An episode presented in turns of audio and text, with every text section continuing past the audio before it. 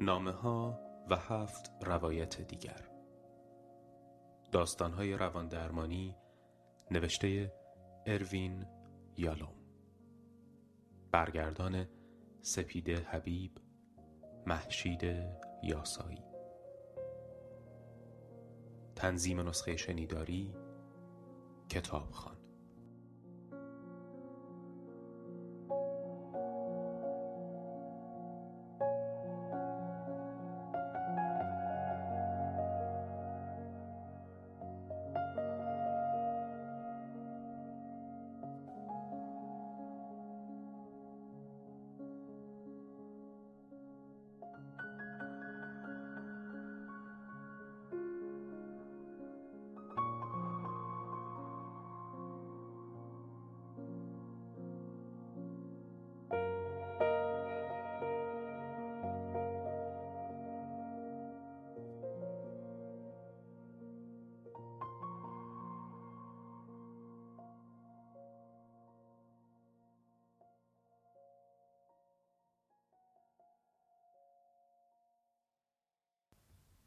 مامان و معنای زندگی بخش دوم عرابه با حرکتی ناگهانی می ایستد و من را به میله محافظ می کوبد. لحظه ای بعد در جهت عکس حرکت می کند و آهسته از در گردان می گذرد و دوباره به روشنایی روز گلن اکو می گردد.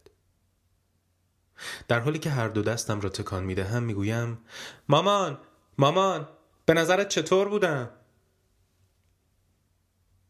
صدایم را می شنود. می بینم مردم را به چپ و راست می راند و راهش را از میان جمعیت باز می کند. میله محافظ را کنار می زند و در حالی که من را از عرابه بیرون می کشد می گوید اروین عجب سوالی نگاهش می کنم. به نظر پنجاه شست ساله می آید.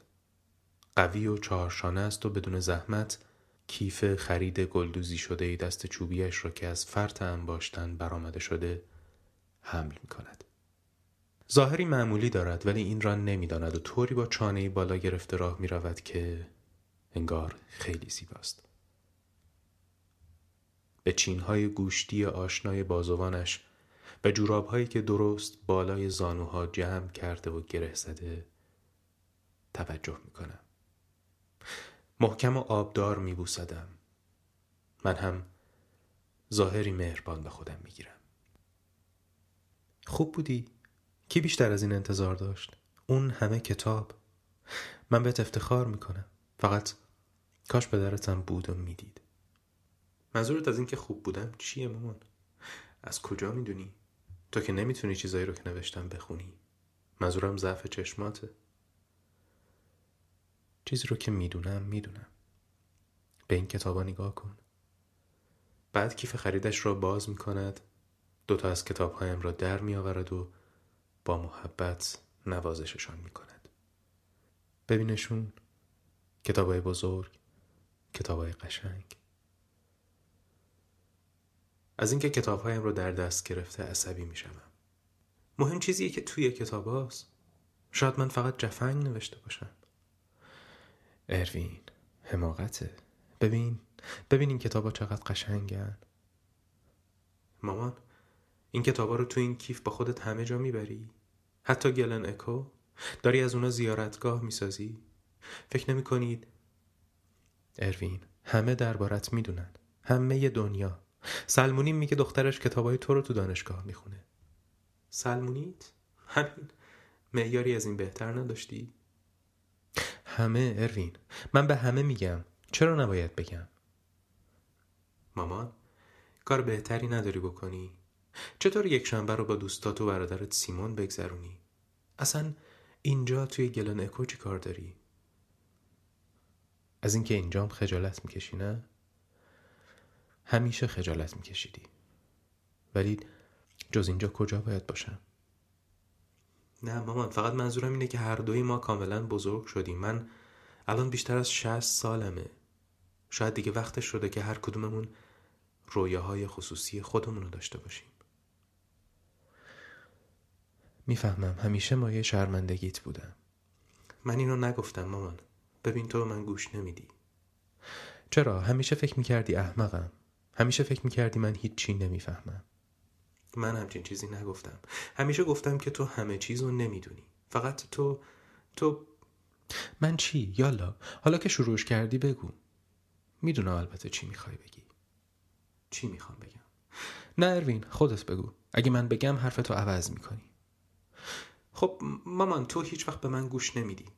اشکال اینجاست که راجع به چیزایی حرف می‌زنی که هیچی ازشون نمی‌دونی. به تو گوش بدم؟ من به تو گوش نمیدم؟ بگو ببینم اروین تو به من گوش میدی؟ چیزی راجع به من می‌دونی؟ راست میگی مامان هیچ کدوممون خوب به هم گوش ندادیم. من نه اروین من خوب گوش دادم. هر شب وقتی از مغازه به خونه می اومدم و تو به خودت زحمت نمی‌دادی که از اتاق مطالعت به طبقه بالا بیای من به سکوت گوش دادم.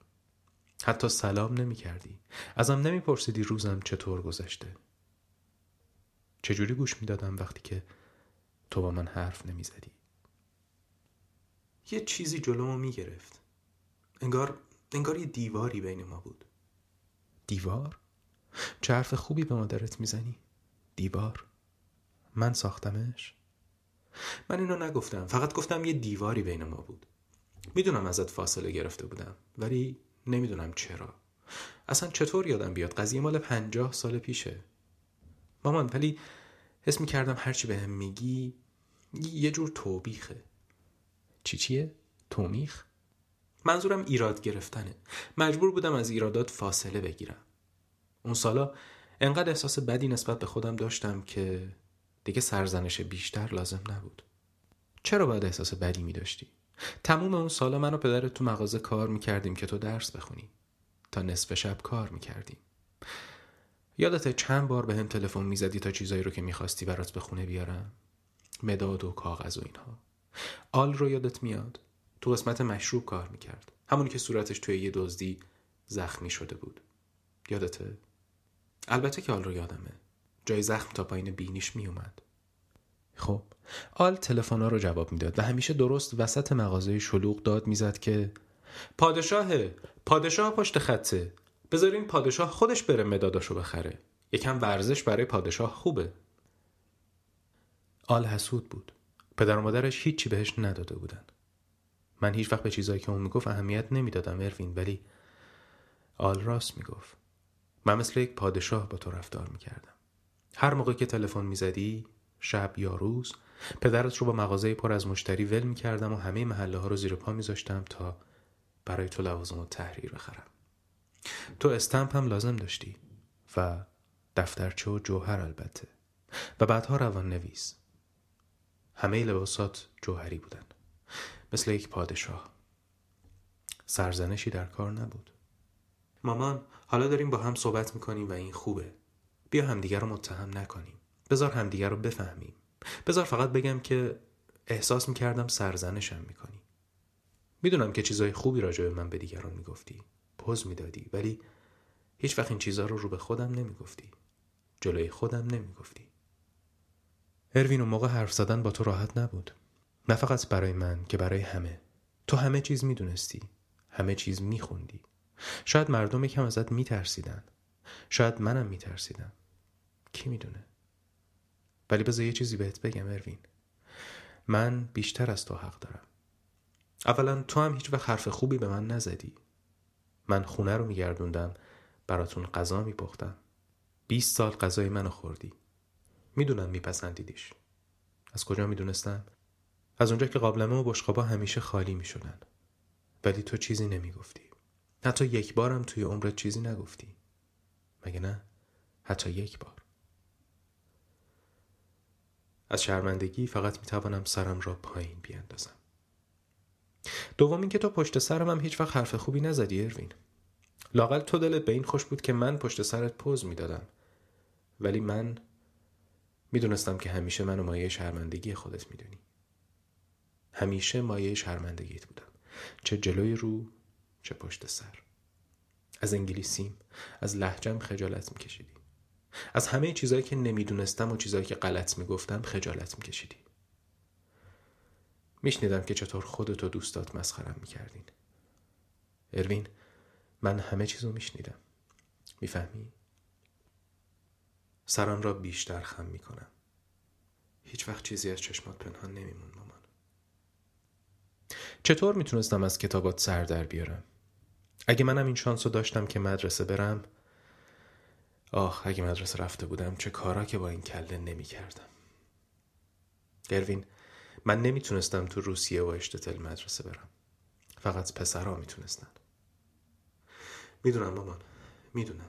می‌دونم که اگه امکانش رو داشتی تو هم تو مدرسه به اندازه من پیشرفت می‌کردی. اروین من فقط 20 سالم بود که با پدر و مادرم از قایق پیاده شدم. شش روز توی هفته باید تو خیاط خونه کار می‌کردم. دوازده ساعت در روز. از هفت صبح تا هفت شب. گاهی وقتا هم تا هشت. و صبح دو ساعت زودتر یعنی از ساعت پنج مجبور بودم با پدرم به دکه روزنامه فروشیش نزدیک ورودی مترو برم و تو چیدن روزنامه ها کمکش کنم. برادرام هیچ وقت کمک نمی‌کردن. سیمون به مدرسه آمار رفت. هایمی راننده تاکسی شد. نه خونه می اومد نه پولی میفرستاد. بعد با پدرت ازدواج کردم و به واشنگتن اومدم و تا وقتی پیر شدم شونه به شونش دوازده ساعت در روز تو مغازه کار کردم. تازه آشپزی و تمیزکاری خونم با من بود. بعد ژان به دنیا آمد که حتی یک دقیقه هم برام دردسر درست نکرد. بعدشم تو. و تو بچه راحتی نبودی. و من هیچ وقت دست از کار کردن بر نداشتم. تو منو می‌دیدی. تو می‌دونی. میشنیدی که از پله ها بالا و پایین می‌رفتم. دروغ میگم؟ نه مامان می‌دونم. و همه اون سالها تا وقتی بوبا و زیدا زنده بودن من زیر بالا پرشون رو گرفتم. اونا جز چند پنی که زیدا از روزنامه فروشیش در می آورد چیزی نداشتن. بعدا ما براش یه آب نهاد فروشی باز کردیم ولی نتونست کار کنه. مردا فقط باید دعا بخونن. زیدا رو یادت میاد؟ سر تکان دادم. یه خاطره گنگی ازش دارم. چهار پنج ساله بودم. بوی تند خانه استیجاری در برانکس. پرتاب تکه های نان و گلوله های کاغذ قل از طبقه پنجم به حیات برای جوجه ها پدر بزرگم سراپا سیاه بوش با عرقچین سیاه ریش ژولیده سفید آلوده به آبگوشت بازوان و ساعدهایش پیچیده در ریسمان سیاه و زمزمه دعا بر لب. نمی توانستیم با هم صحبت کنیم او فقط ییدیش می دانست. ولی لپم را محکم نیشگون می گرفت بقیه یعنی پدر، مادر و خاله لنا تمام روز در حال کار کردن، بالا و پایین رفتن از پله ها و رفتن به مغازه، جمع و جور کردن، آشپزی کردن، پرکندن مرغ ها، فلس گرفتن ماهی ها و گردگیری بودند. ولی زیدا حتی انگشتش را هم تکان نمی‌داد. فقط می نشست و می خاند. مثل یک پادشاه. مامان ادامه داد. هر ماه با قطار به نیویورک می رفتم و براشون غذا و پول می بردم.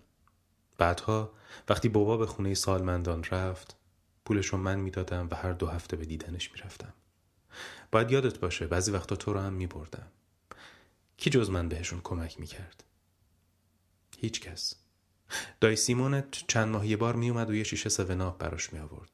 بعد وقتی من به دیدنش می‌رفتم تنها چیزی که میشنیدم تعریف از سوناپ فوقلادهی بود که دای سیمون براش برده بود.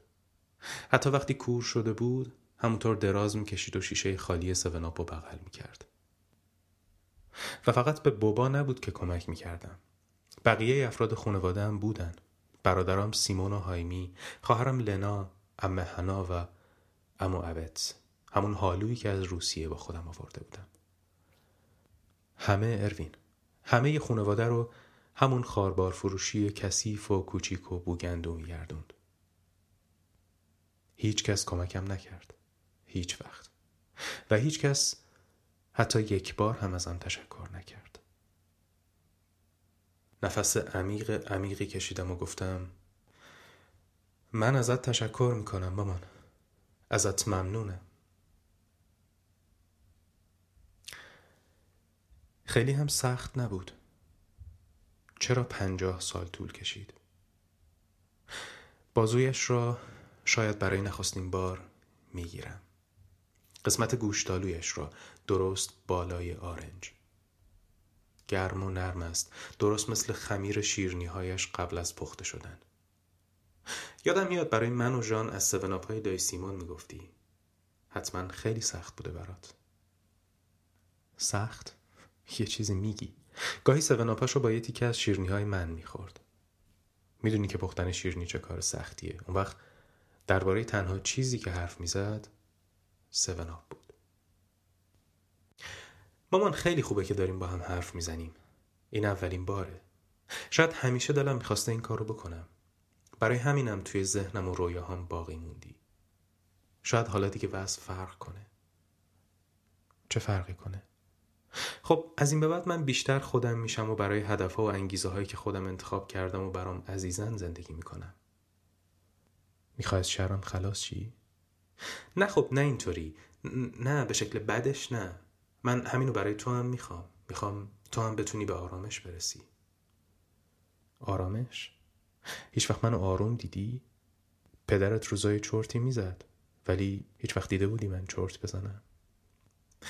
نه منظورم اینه که تو هم باید هدف خودت رو تو زندگی داشته باشی نه اینو. و به کیف خریدش اشاره می‌کنم. نه کتابای من و منم باید هدف خودم رو داشته باشم. در حالی که کیفش را به دست دیگرش می‌دهد و از دسترسم دور می‌کند پاسخ می‌دهد ولی الان گفتم اینا فقط کتابای تو نیستن. کتابای منم هستن. بازویش که هنوز در چنگم است ناگهان سرد می شود و من رهایش می کنم ادامه می دهد یعنی چی؟ یعنی چی که من باید هدف خودم رو داشته باشم؟ این کتابا هدف من هستن. من برای تو و برای اونا جون کندم. همه عمرم برای این کتابا برای کتاب خودم کار کردم. از کیفش دو کتاب دیگر بیرون می کشد یکه می‌خورم و میترسم که بخواهد آنها را بالا بگیرد و به جمع کوچک تماشاچیان که حالا داشتند دور ما جمع می شدند نشان بدهد. ولی تو متوجه نشدی مامان. ما باید از هم جدا بشیم. نباید همدیگر رو به زنجیر بکشیم. انسان شدن اینجوریه. این درست همون چیزیه که دربارش توی این کتابا نوشتم. این همون چیزیه که می‌خوام بچه های خودم و همه بچه ها باشن. استقلال یافته. یعنی چی؟ چی چی بافته؟ نه نه. استقلال یافتن. به معنی آزاد و رها شدن. متوجه منظورم نشدی مامان؟ بذار اینجوری بگم. ببین در اصل هر آدمی توی دنیا تنهاست. این سخته. ولی اینجوریه دیگه. ما باید با این مسئله روبرو بشیم. به همین دلیله که من می‌خوام افکار و رویاهای خودم رو داشته باشم. تو هم باید مال خودتو داشته باشی. مامان می‌خوام که از رویاهام بیرون بری. صورتش عبوسانه در هم می‌رود و از من فاصله می‌گیرد. با عجله اضافه می‌کنم نه به این خاطر که دوستت ندارم بلکه به این خاطر که صلاح هر دومونو می‌خوام. تو باید رویاهای خودتو تو زندگی داشته باشی. مطمئنم که می‌تونی اینو درک کنی. اروین هنوزم فکر می‌کنی من هیچی نمی‌فهمم و تو همه چیزو می‌فهمی. ولی من مثل تو حواسم به زندگی هست. و همینطور به مرگ. من بیشتر از تو از مرگ سر در میارم. باور کن. و بیشتر از تو تنها بودن رو می‌فهمم. آره مامان ولی حاضر نیستی با تنها بودن روبرو بشی. با من میمونی. رهام نمی کنی داری توی فکرام پرسه می‌زنی توی رویاهام موندی؟ نه پسر جان. پسر جان پنجاه سال است که این کلمه را نشنیدم. فراموش کرده بودم که او و پدرم من را اینطوری صدا می کردند. اینطور که فکر می‌کنی نیست پسر جان. چیزایی هست که تو نمی‌فهمی. چیزی هست که تو برعکسش کردی. اون خواب رو یادت میاد؟ همون که من میون جمعیت ایستادم و تو رو تو عرابه نگاه می‌کنم. تو برام دست تکون میدی و صدام می‌کنی. بعد بلند می‌پرسی که تو زندگیت چطور بودی. بله البته که رویام یادمه. همه چیز از همونجا شروع شد. رویات؟ این همون چیزیه که می‌خوام بهت بگم. اروین اشتباهت اینه که فکر می‌کنی من به رویای تو اومدم. اون رویا رویای تو نبود پسر جان. رویای من بود. مادرها هم برای خودشون رویاهایی دارن.